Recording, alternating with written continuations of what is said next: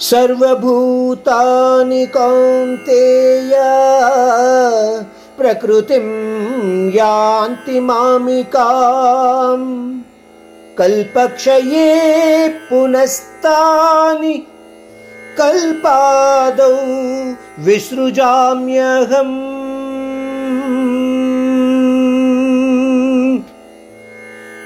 ఇంతకు ముందు అధ్యాయంలో మనము బ్రహ్మకాలం గురించి చాలా వివరంగా తెలుసుకున్నాము. దాని ప్రకారము బ్రహ్మకు ఒక పగలు అంటే వేయి మహాయుగాలు అని మనం తెలుసుకున్నాం అదేవిధంగా రాత్రి కూడా.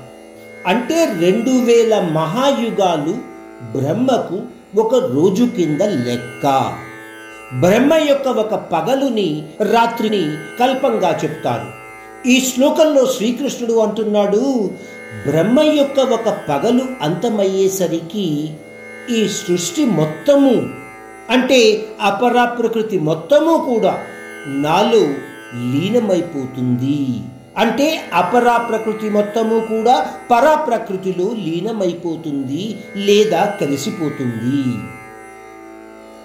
బ్రహ్మ యొక్క ఇంకొక పగలు మొదలు కాగానే మళ్ళీ సృష్టి అంతా కూడా ఆ పరమాత్మలో నుండి బయటికి వస్తుంది. ఈ విధంగా సృష్టి బ్రహ్మ యొక్క ఒక పగటి కల్ప సమయంలో చేతనావస్థలో ఉంటే రాత్రి కల్ప సమయంలో ఆ పరమాత్మునిలోనే లీనమై ఉంటుంది.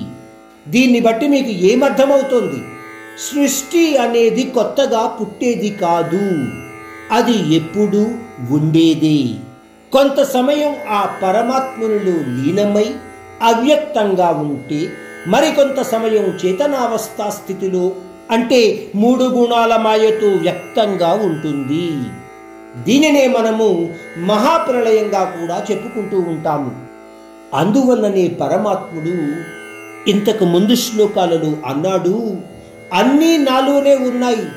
నేను మాత్రము వేటిలోనూ లేను.